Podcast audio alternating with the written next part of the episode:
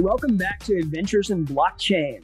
I'm Gregory, and I've got my co-panelist here, Roman Storm, today to uh, talk about Ethereum Classic with Zach Belford.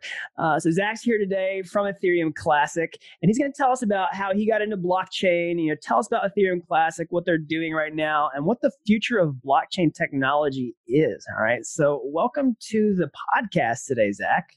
Ah, thank you for having me. Much appreciated, Gregory. Uh, yeah. To, uh, chatting. Yeah. yeah, yeah, you and me both, man. So, um, Zach, before we get started, you know, tell us a little bit about yourself. Tell us about, you know, for people who don't know, uh, you know, what is Ethereum Classic? What are you working on? What's your involvement? And we'll kind of go from there. Cool, cool. Um, yeah. So, what is Ethereum Classic?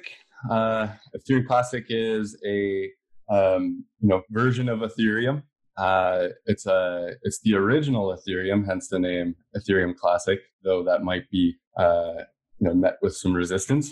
um, but it, it was born out of um, I guess a a fundamental ideology, um, which is that the the developers and maintainers of a blockchain should not interfere with with uh, you know basically the happenings of the blockchain. So so if somebody were to make a contract and uh, and and there would be some catastrophic failure in that contract, it's you know it's it's my personal belief that that we shouldn't make any changes to the code in order to revert such changes or or in order to effectively give refunds. You know, um, and so that's sort of how Ethereum Classic was born a few years back. I don't have the date up exactly, but um, a couple years back, um, there was a, a something called a DAO, like decentralized autonomous organization.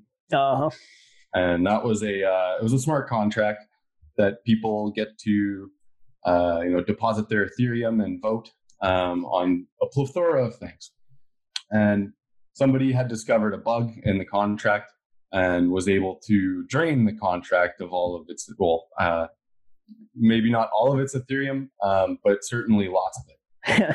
Enough to scare a lot of people. I can't really remember uh, exactly the figure. Yeah, it was it was like pretty devastating, right? And uh, enough so uh, to you know merit some discussion over like, well, is it good for the net? If, is it good for Ethereum? Is it good for the Ethereum network for us to just like, sorry, can't do anything? Um, and you know that was obviously heavily contested and debated. Um, and yeah one camp decided that the the right thing to do uh, was to uh, yeah like create a, um, a, hard fork and and uh, undo the transactions effectively that that uh, caused the DAO the DAO issues. And and many people um, though it seemed to be the minority of people, uh, decided to support with like by way of spending time um, supporting uh, uh, the main the maintenance of the original chain. So so without the hard fork that would revert the transactions, right? Um, yeah, totally. Yeah. So so that's sort of that's that's how Ethereum Classic was born, more or less. Um, the I think it was like it was some would say it was really made official by the fact that Poloniex listed ETC ticker, and then uh, and then I guess yeah, that sort of started like a chain reaction, right? Because like all the exchanges were like, like it, it wasn't a thing yet, right? Nobody had that hadn't happened. A chain it was the first chain split, right? So yeah, a lot of exchanges learned a lot. You know, a lot of uh, oh man, the the stuff that happened afterwards was uh, just unbelievable. So, like in the first little while, there was no there was no cross chain replay protection. So, so a transaction like it was on the node operator to implement, uh, ensuring that they're speaking with the right network. So Bitfinex got absolutely spanked by it. Like in the first couple months, yeah, I don't know. I don't know. Uh, like it, it was so long ago, and I remember like um, Bitfinex like amortizing the loss across all of their customers. And I can't remember if that was specifically for this one or not, but um, but, but, what effectively happened is you could deposit Ethereum Classic um, or, or deposit Ethereum and withdraw it as ETC. And oh, wow! So like they're just double like yeah you're like double spending on exchanges right? Um, that was like the big first like the first big uh like crazy thing that happened.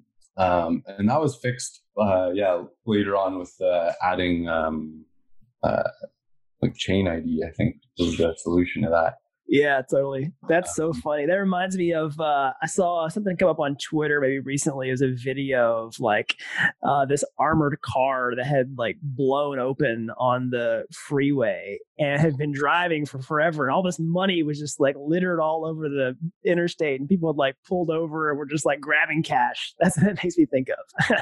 yeah, yeah, totally. Yeah, I mean, well, like for sure, the people that knew that that was a thing you know, maybe some of them try like, you know, obviously some of them pulled it off or tried to pull it off. And like, I don't know, I, I don't know, I wouldn't advise that. they got, they got big tentacles. They'll find you. yeah, totally. Uh, yeah.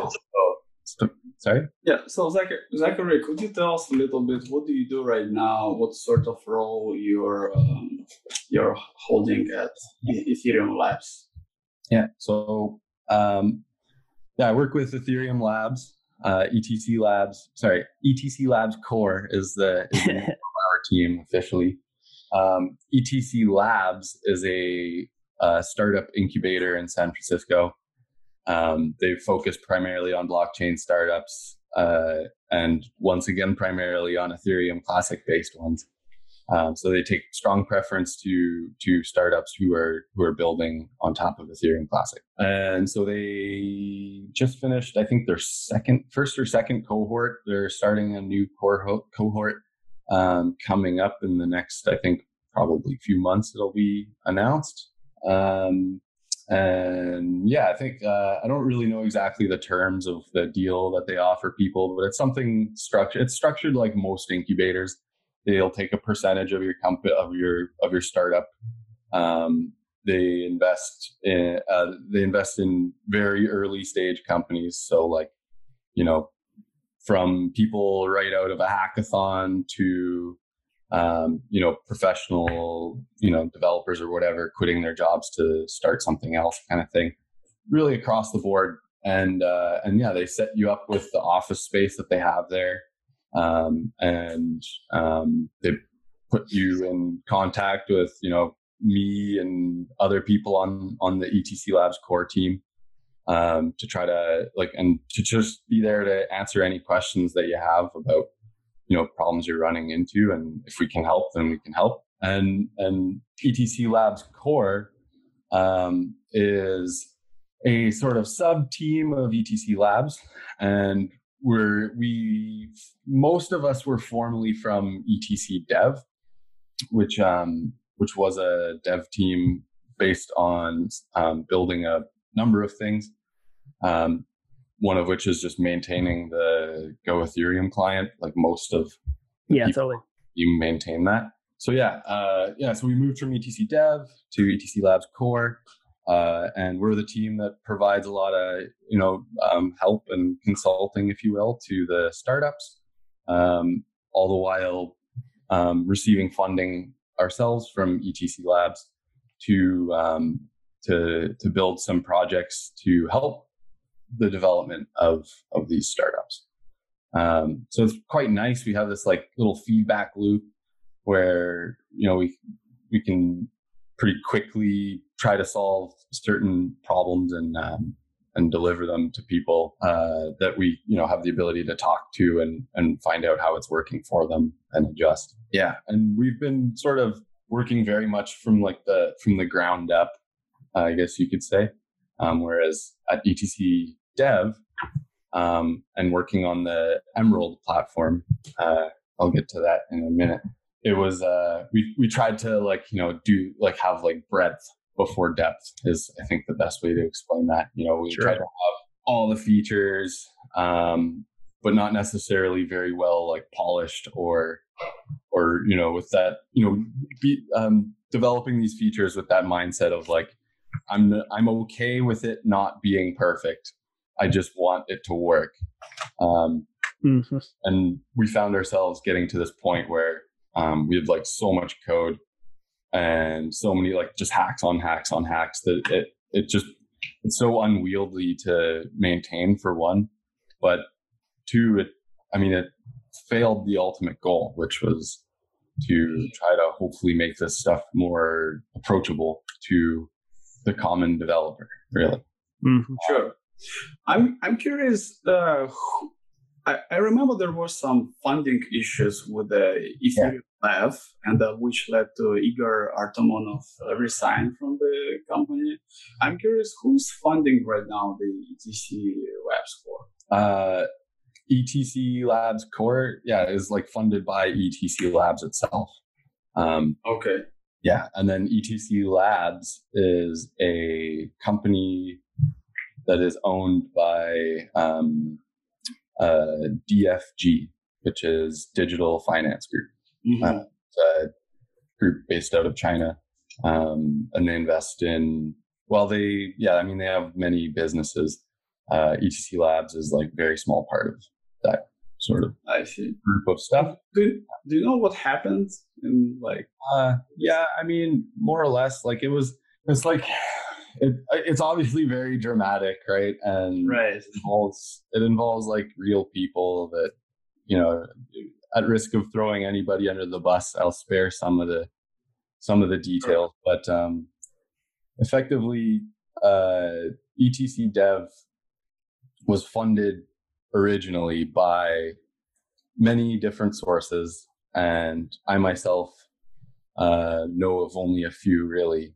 And um, it's pretty clear that DFG was probably funding them at some point. Um, and I guess that, I guess it was that uh, it was felt that ETC Dev wasn't going in the right direction or, or you know, at the right speed or whatever. Um, and so they wanted to, uh, I guess, I guess DFG decided to kind of create their own team uh, and and basically you know, ETC Dev was no longer receiving funding from DFG, and so uh, Igor and and um, and friends, you know, started going out and trying to find more funding.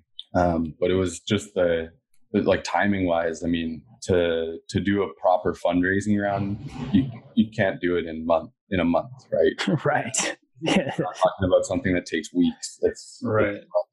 you know, it's a you need like getting it done in six months would be incredible, really. incredible. So it's, uh, it just really was sort of the end of that. And, uh, and it was kind of a point where we had like our whole team has the opportunity to go and do the same stuff, possibly restarting or, or throwing out the things we don't like and doing it over, but just with a different company. And so though it was pretty contentious. Uh, eventually, a lot of us moved and like just ended up working at ETC Labs for until today. And now we have pretty, I would say like 60% of the ETC dev team is working at ETC Labs core now. Um, oh, wow. And at one point it was more, but yeah, a couple people have moved on since then. So, um, yeah. And, yeah. Uh, yeah. Sorry. Oh, go ahead. Sorry, I didn't mean to interrupt. Yeah, yeah, sure. So I have another question. So one of the weak points that I personally see as a developer is that there are top Ethereum tool providers such as Infura, MetaMask, Etherscan.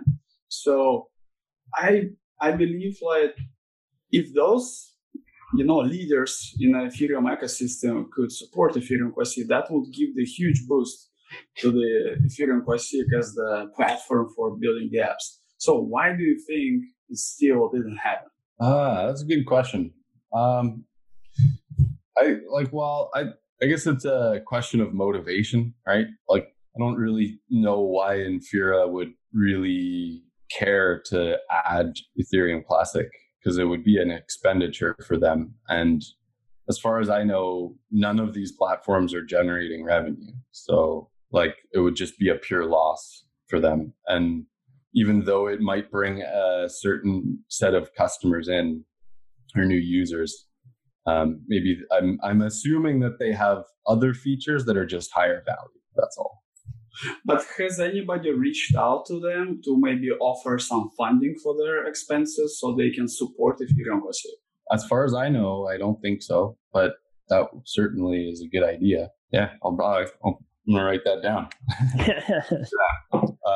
Because um, yeah, like it, it actually makes a lot of sense, and I don't see why they why they wouldn't just run like allow you to run an etc node. It's the same thing really. Like you could say for example we have um, a couple guys that work on etc put together excuse me um, it's called multigeth.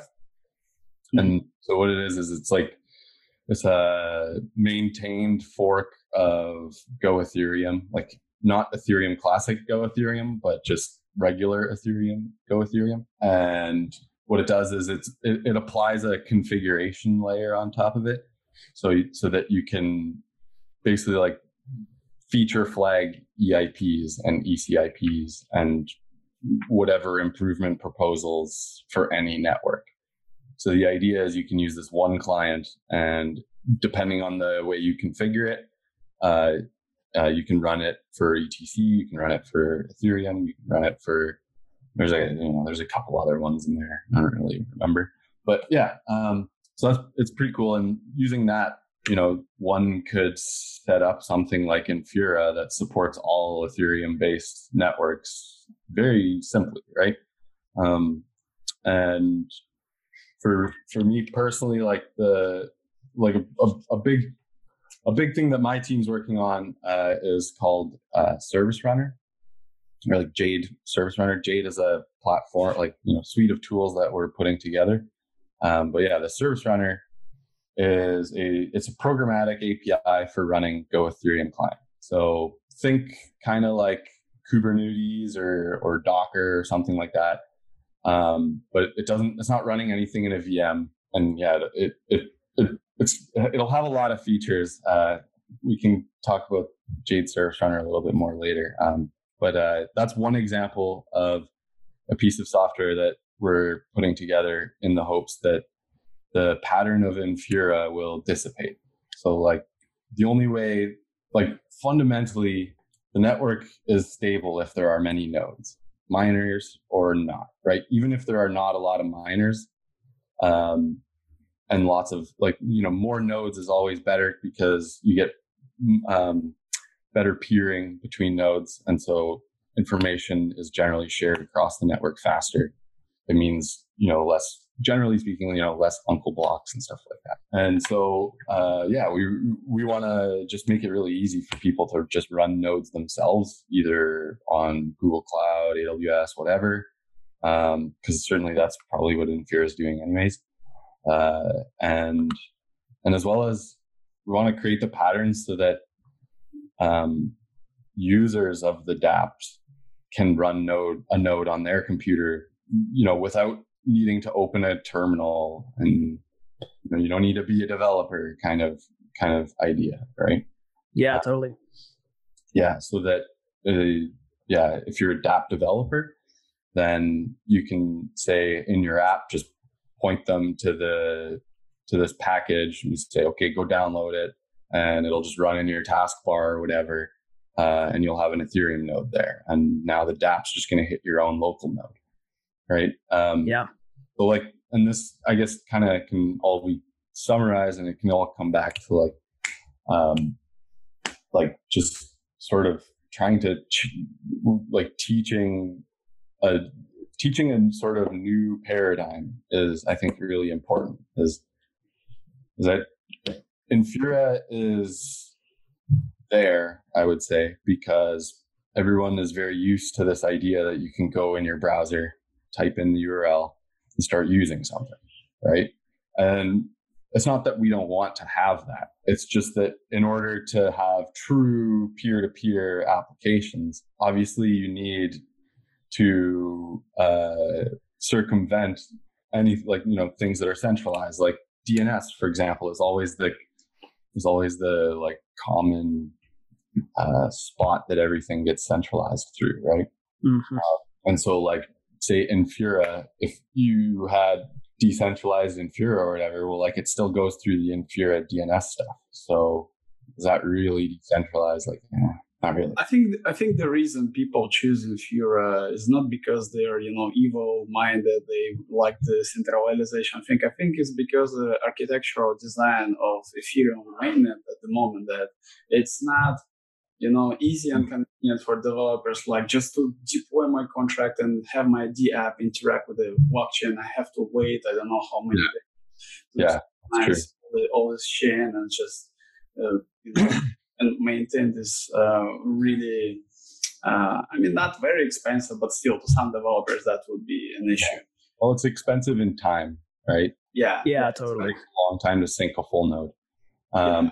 I'm, I'm curious to know if like Ethereum Classic can provide better benchmarks for uh, chain synchronization. Not really. Not gonna lie to you. Um, it's not great. Yeah, it. Uh, I haven't. I haven't.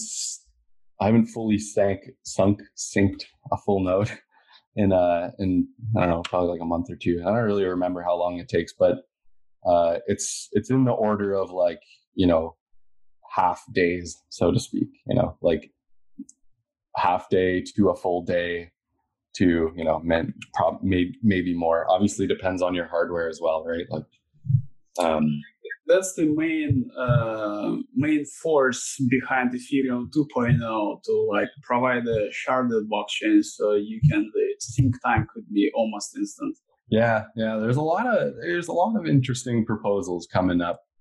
Um, in order to solve this problem or or i don't know about solving the problem but uh, at least address it in a in some type of way um, yeah finding some sort of compromise yeah yeah the the like light client approach is very popular you know like um but it, you know it's effectively a proxy node right like you, so it it yeah i mean it's like it's it's kind of tough, right? It's like saying I want a bicycle that goes 200 kilometers an hour. You know, you, good luck. uh, and we're you know we're trying to make steps, but we're not. We're also trying not to just completely break everything at the same time, right?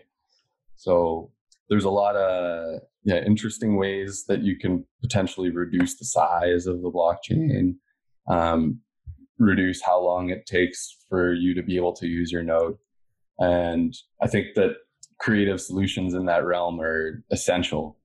Um, but it's also essential for us to maintain that the average and the default is like what will be best for the network first rather than uh, what is easiest for the developer. Um, because, you know, we can always build tools to make things easier, right? And we can always teach that one, hey, this step, right? And, and, um, and not have to make such big sacrifices, I guess. But uh, I do have to mention though, um, one of one of the one of the Ethereum Classic folks put together um, a project.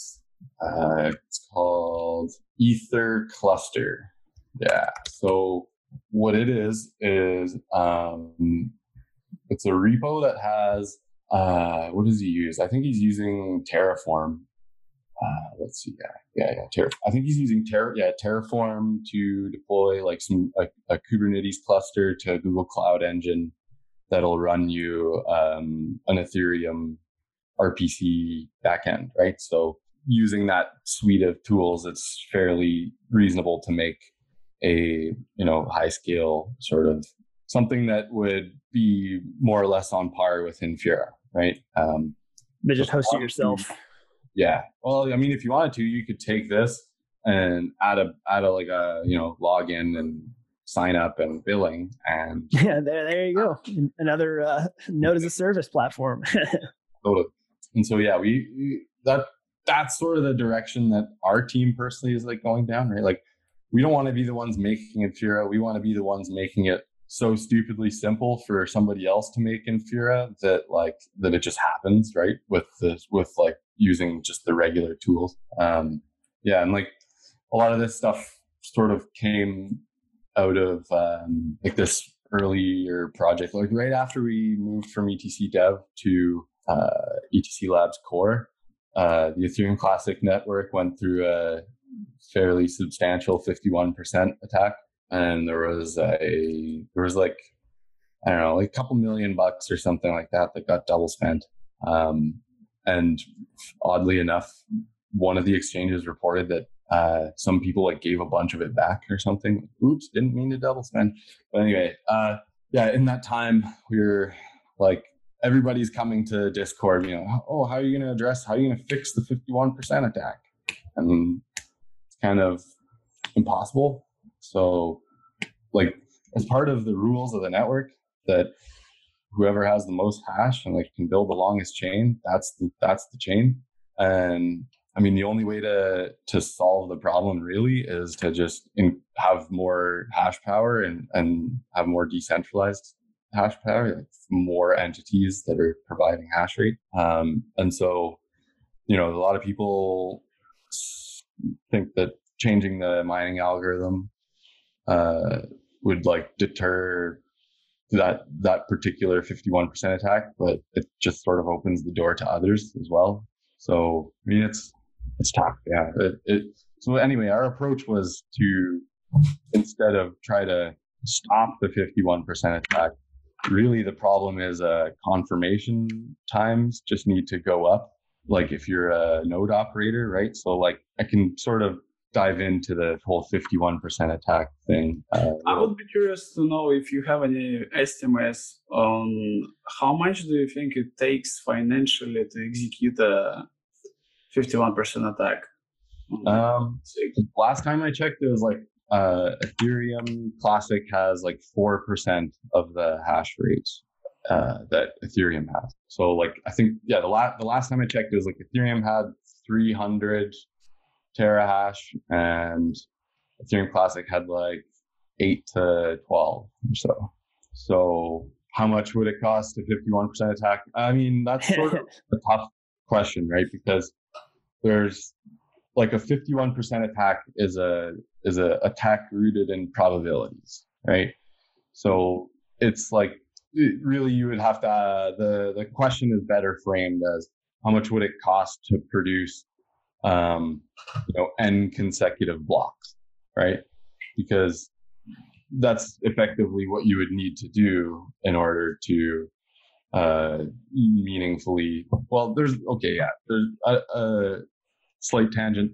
There's a lot of like attack vectors that come out of a 51% attack. Like double spend is one of them, and it's obviously the most common one. But there's a there's a whole host of things that you could possibly do uh, to degrade the network and you know do other nefarious things. But generally speaking, when when I'm talking about 51% attack, I'm talking about uh, 51% attacks relating to double spend problem.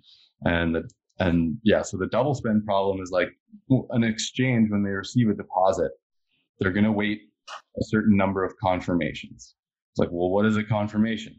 A confirmation is how many blocks have happened since the block that included your transaction. So on Bitcoin, they aim for maximum of three, and uh, they, the the the probabilistic finality of a transaction past three confirmations is very high.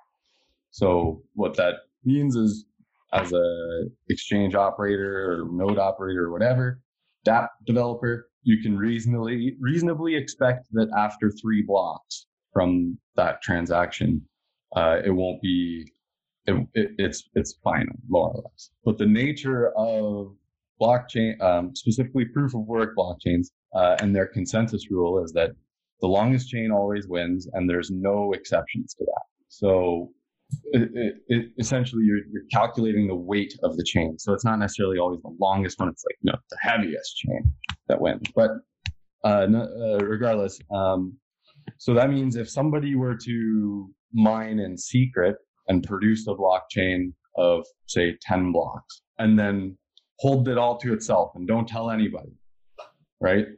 Meanwhile, the network's going, people are transacting, you know, exchange gets their three confirmations. They're like, yep, here's your money. And then this secret blockchain, now I broadcast it. Like, so every every node in the network sees, oh, I don't have the latest blockchain because this one's heavier. okay, drop whatever I had, go to that one now. And whatever you just dropped is now gone, right? That's not part of the blockchain anymore.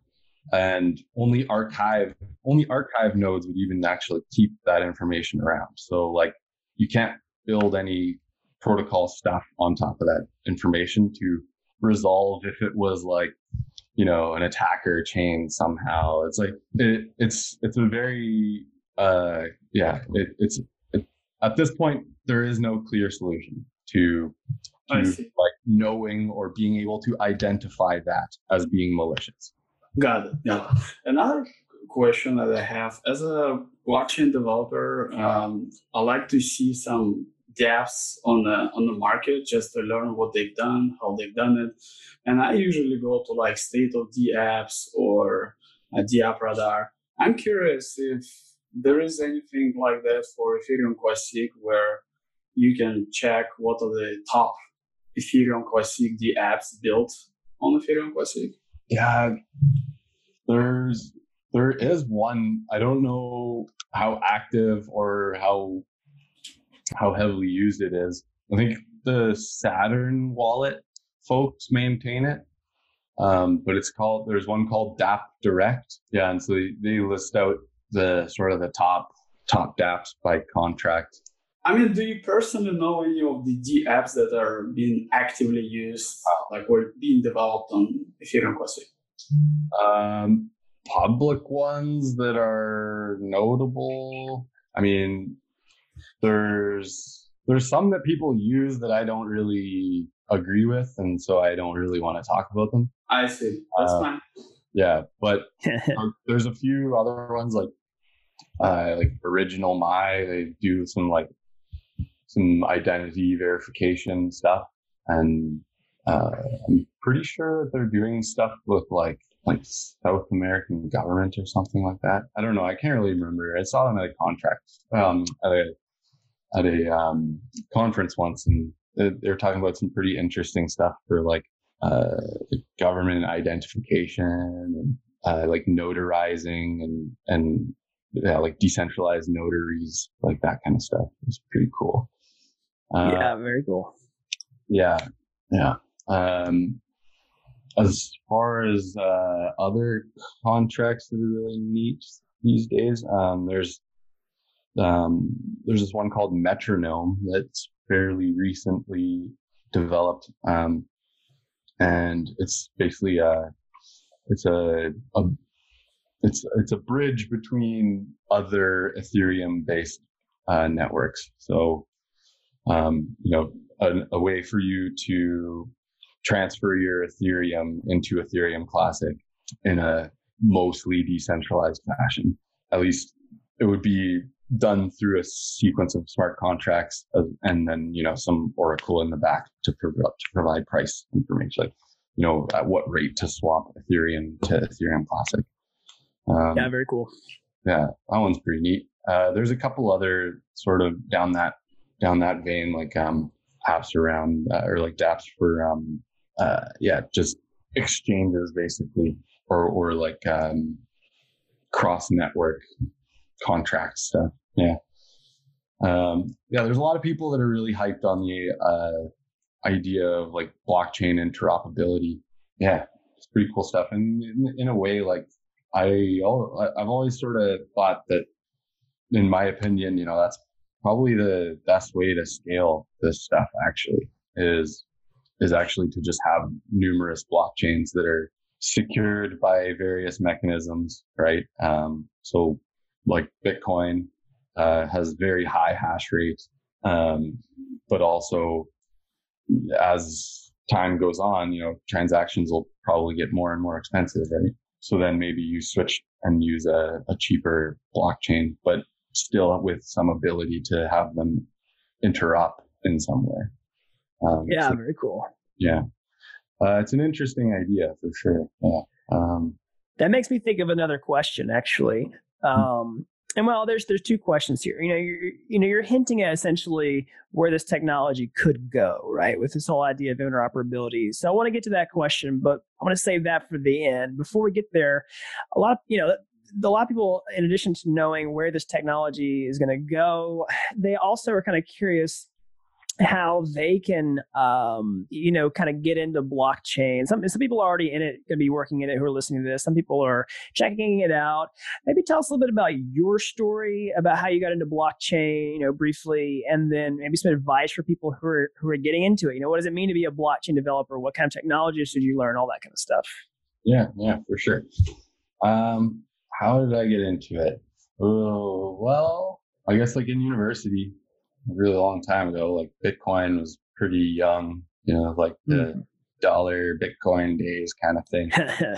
and uh, myself, just like many others, uh, sort of heard of it and looked at it, thought it was pretty cool, but like didn't really look into it too deeply, right? Just mm-hmm. okay, that's, that's pretty neat. I tried to make like um, a JavaScript Bitcoin miner. I think was like the first, like that was the first thing I ever tried to do to crypto, and uh, yeah, that didn't go so well. But anyway, yeah, I like you know felt a little bit sour about the years following. You know, like you know, I wasn't really too captivated, I guess you could say, by Bitcoin itself.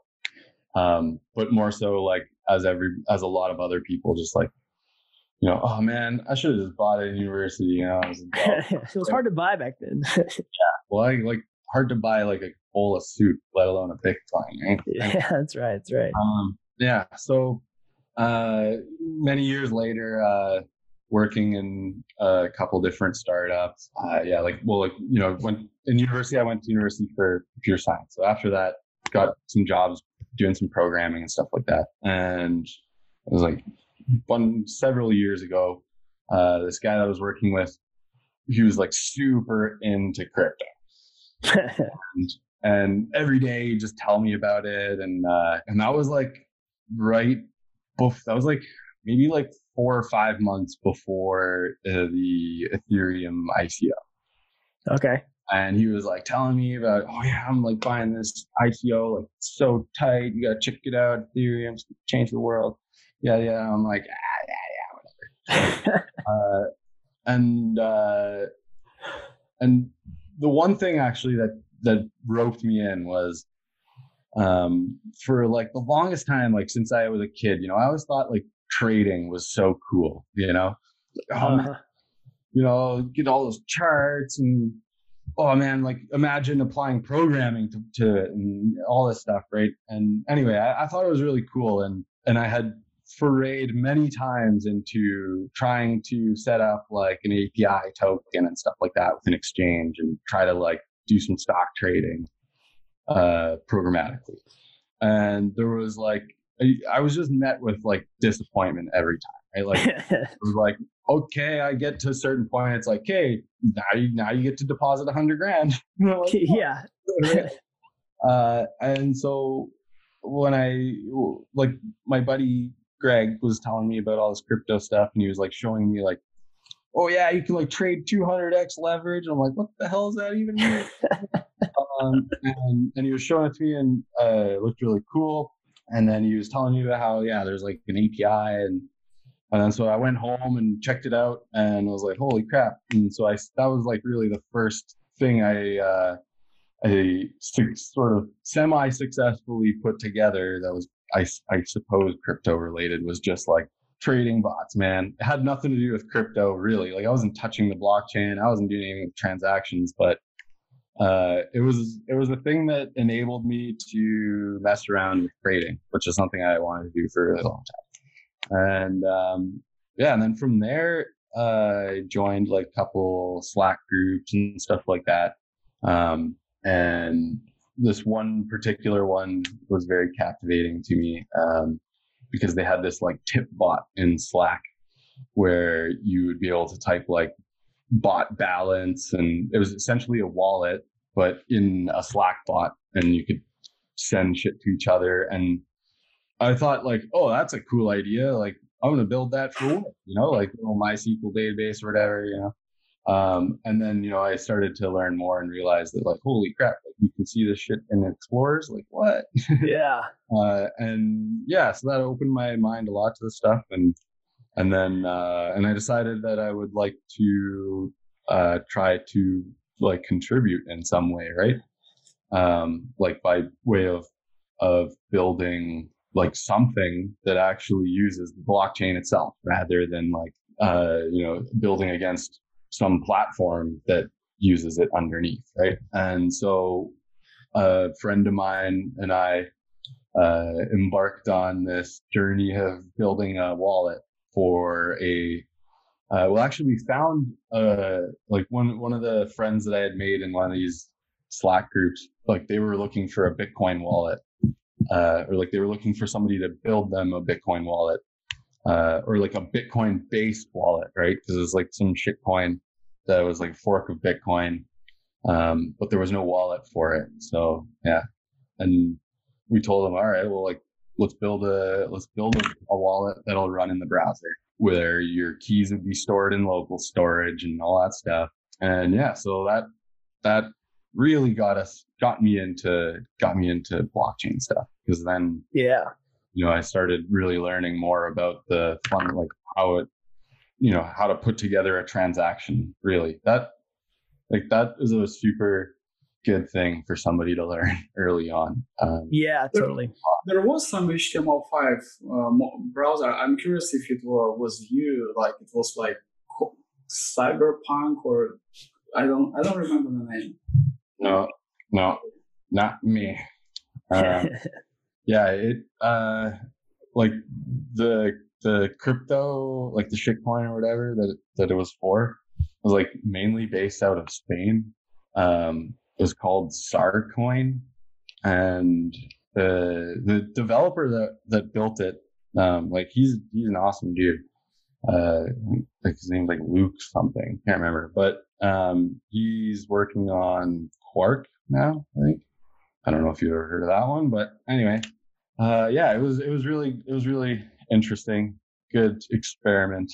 Um, and you know let me apply the knowledge that i already had as well as learn some new things right like i already knew how to build you know react apps and mm-hmm. you know like the common you know I, I call it you know the rails developer you know toolkit right like that by rails like like well that's pretty much what this was should yeah totally look through right and and yeah, it was just really really cool. And that sort of led me down the path of of building as as many things as I really could.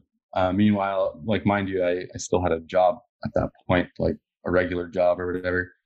Um, so it was all very much side gig, you know, pastime sort of stuff. Mm-hmm. Uh, and then last year, I, I was it last year? yeah, about a year, year and a half, I think, about a year and a half ago. Um, I got the um, one of my friends, uh, like really good friend that I worked with um, previously at at a company called Battlefy.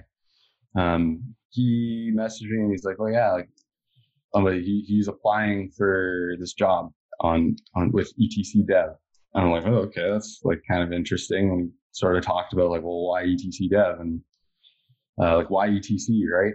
Um, and it was like a mix. Any, anyway, like he he got the job, and um, and he was like sort of just telling me about it and what sort of stuff he's working on, and obviously I was like super jealous. I'm working on like marketing software and like like SSL provisioning stuff, and just like so dry. And so I was like, yeah, okay, like well, I'll apply. Like, I'll come work with you. And, um, and yeah, I ended up getting the job. It took like forever because, you know, a common trend in the crypto world seems to be like disorganization. But yeah, I got the job and the thing that they were working on when I started was this wallet, like Emerald wallet. Um, and it was like, it was pretty much in, was pretty much in shambles. Like it didn't really work at all.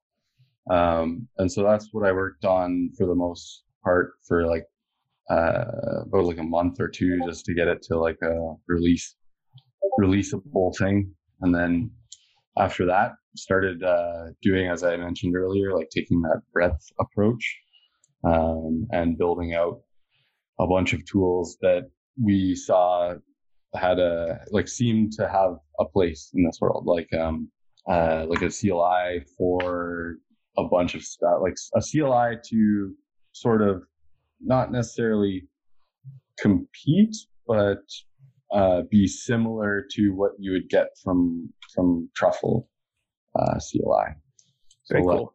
ability to boot up a test net, ability to start up, you know, an Explorer or start up a wallet or start up um, or like create a new project. So we had like um, Emerald Starter Kit, which is sort of analogous to uh, Create React app, um, and would just give you a bootstrapped. It was a to do app where the the the to do items are stored on the smart contract and you know all the codes there sort of thing so it's it's effectively like here's cred you do whatever you want now right?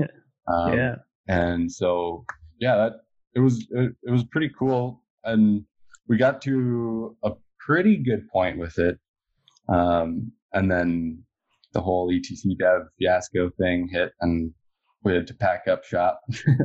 uh, and it seems like etc dev and Igor and whoever else, like Yuri, uh, like I, that's obviously, I don't think that's his real name, but like, come on, his name can't really be Yuri Gagarin. but anyway, yeah, he's working on, they're still working on Emerald Wallet and it's looking pretty sweet actually. But yeah, like, um, to speak to I think the coolest part or the most important part of the whole Emerald idea um, is to separate transaction signing from Go Ethereum, but still have that similar or yeah, basically have that similar interface like JSON RPC interface, um, just from a different service, right? Like, so uh, to unpack that, I guess a little bit more, uh, there's a many different, obviously many different ways that you can create an Ethereum account, account, right? Uh, so probably the most common one that everyone knows is, you know, say MetaMask, uh, which is browser extension would use, uh, would, would create an address, store the private keys itself, um, and you interact with it through the MetaMask API, right? Like mm-hmm. inject Web3 or, or what have you. Uh, although they're not doing the injected Web3 stuff anymore, but that's anyways. So that's like one way, and then another way is say like if you're a miner or like you're uh, operating a mining pool, you would use uh, Go Ethereum account, like a, an account inside of Go Ethereum. Mm-hmm.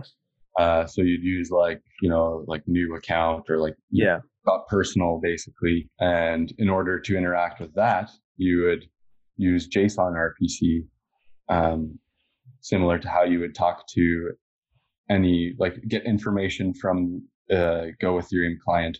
Yeah, all information pretty much more or less is acquired through the JSON RPC interface. Yeah, like Web three under the hood is basically what's doing. Yes, yes, exactly. Um, and so, and part of that is like you have to unlock the account and then right when uh, calls to like sign transaction or whatever or sign them all locally, right? Yeah, yeah, yeah. Well, you're right. So yeah, that would be like when you say sign them all locally, you mean like from the user end. Yeah, yeah. So they got to be unlocked on the node, or you have to sign every transaction yourself with something like MetaMask. Yeah, and what the like really what is different there is where is the private key, right? And so that's sort of what we really wanted to draw attention to, and and put emphasis on, which is where are your private keys as like a pretty first and fundamental question that all like answered. So with uh, like we're trying to um, to uh, develop and well we have this we have a service and we have the spec we're trying to make it into a real spec um, but this idea of having a signer rpc service so a service that would run uh, store your private keys and uh, allow you to create new ones. And all it would do is just sign transactions and messages. And it doesn't, it wouldn't, it wouldn't talk to the, it wouldn't talk to any network. At, like, it'd be completely offline, right?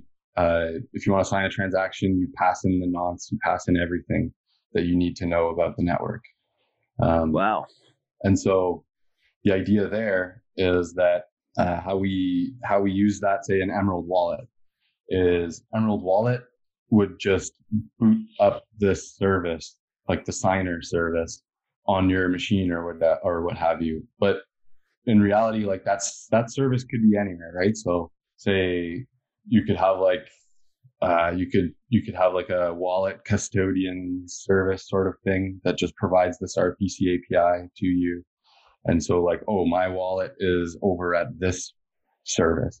But if or if you want to store your private keys on your own machine, um, you can run it on your own computer as well. Um, and and yeah, just really just separating out the signing and sending of transactions into two steps is really the fundamental there, right? Like, not that you can't do it already. Um, it's just making it so that it's the only way in which you do it. yeah.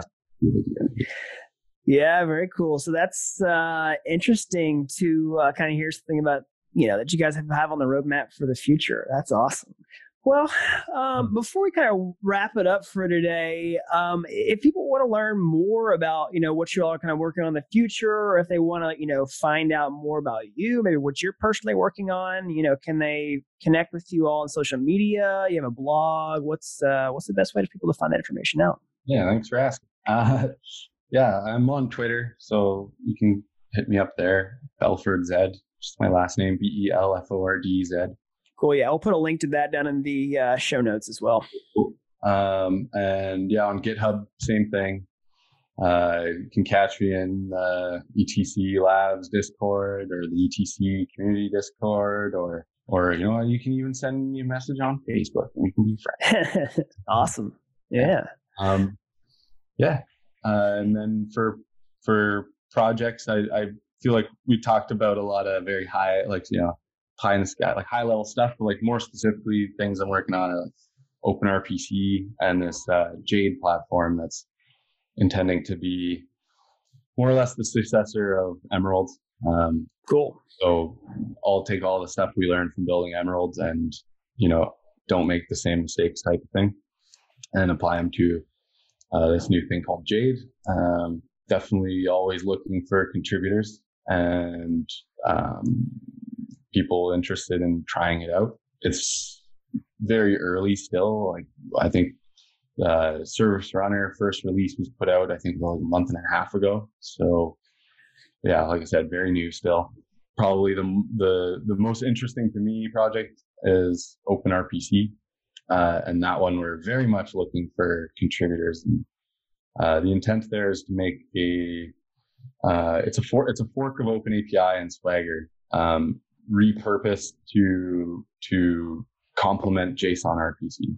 So, and we have like a collection of client generators, documentation generators, mock servers, like auto test coverage tool thing that'll hit all your methods in your API against your examples and make sure that they're all returning proper information.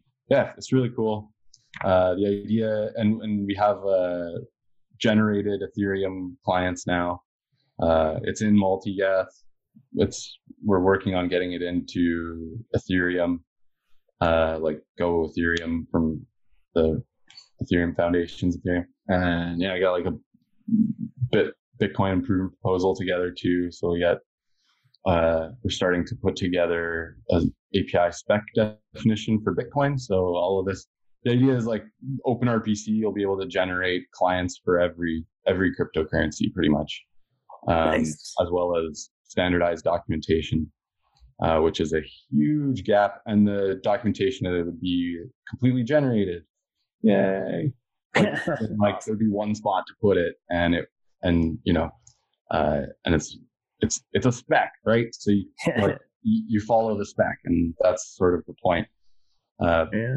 If, if I may pluck one of the coolest features on top of it is this concept of service discovery. So a if you if if you have a server and it's a JSON RPC server, uh, it can implement the service discovery method as described by OpenRPC.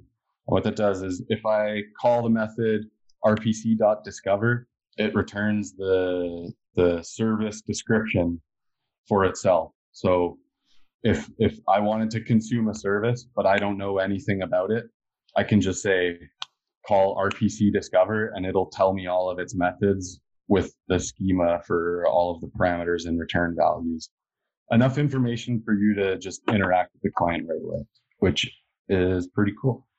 Yeah, very cool. That's awesome, man. So it sounds like you guys got a lot of cool stuff going on and uh, coming out in the future. So everybody, uh, go follow Zach on Twitter, on GitHub, and you know watch his commit history lit up like a Christmas tree. I'm sure.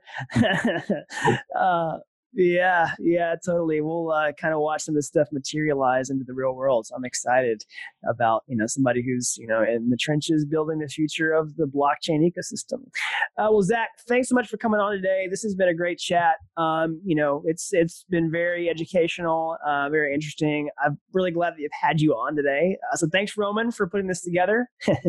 sure. Yeah, we're a blockchain agnostic podcast, so we're welcome anyone who wants to talk openly about their uh, tools, block, blockchains, or even if it's a little controversial like topics like Ethereum Classic that everybody has been talking about for years. Sure. Yeah. Yeah, it's awesome. Well, thank you guys very much. Thanks, Gregory. Thanks, Roman. Uh, yeah. And yeah, we'll uh, maybe do this again sometime uh, after you guys get a couple under your belt yeah, yeah, that's that sounds like a plan. All right, very cool. Well, I'm gonna wrap us up for today, guys. Again, check out the uh, podcast description for all the links. I'm gonna have Zach drop some in the chat here, so we'll have you all uh, be able to click on those, nice and easy. Um, yeah, check those out down in the description below. And until next time, thanks for listening to Adventures in Blockchain. Bandwidth for this segment is provided by CacheFly, the world's fastest CDN. Deliver your content fast with CacheFly. Visit C A C H E F L Y dot com to learn more.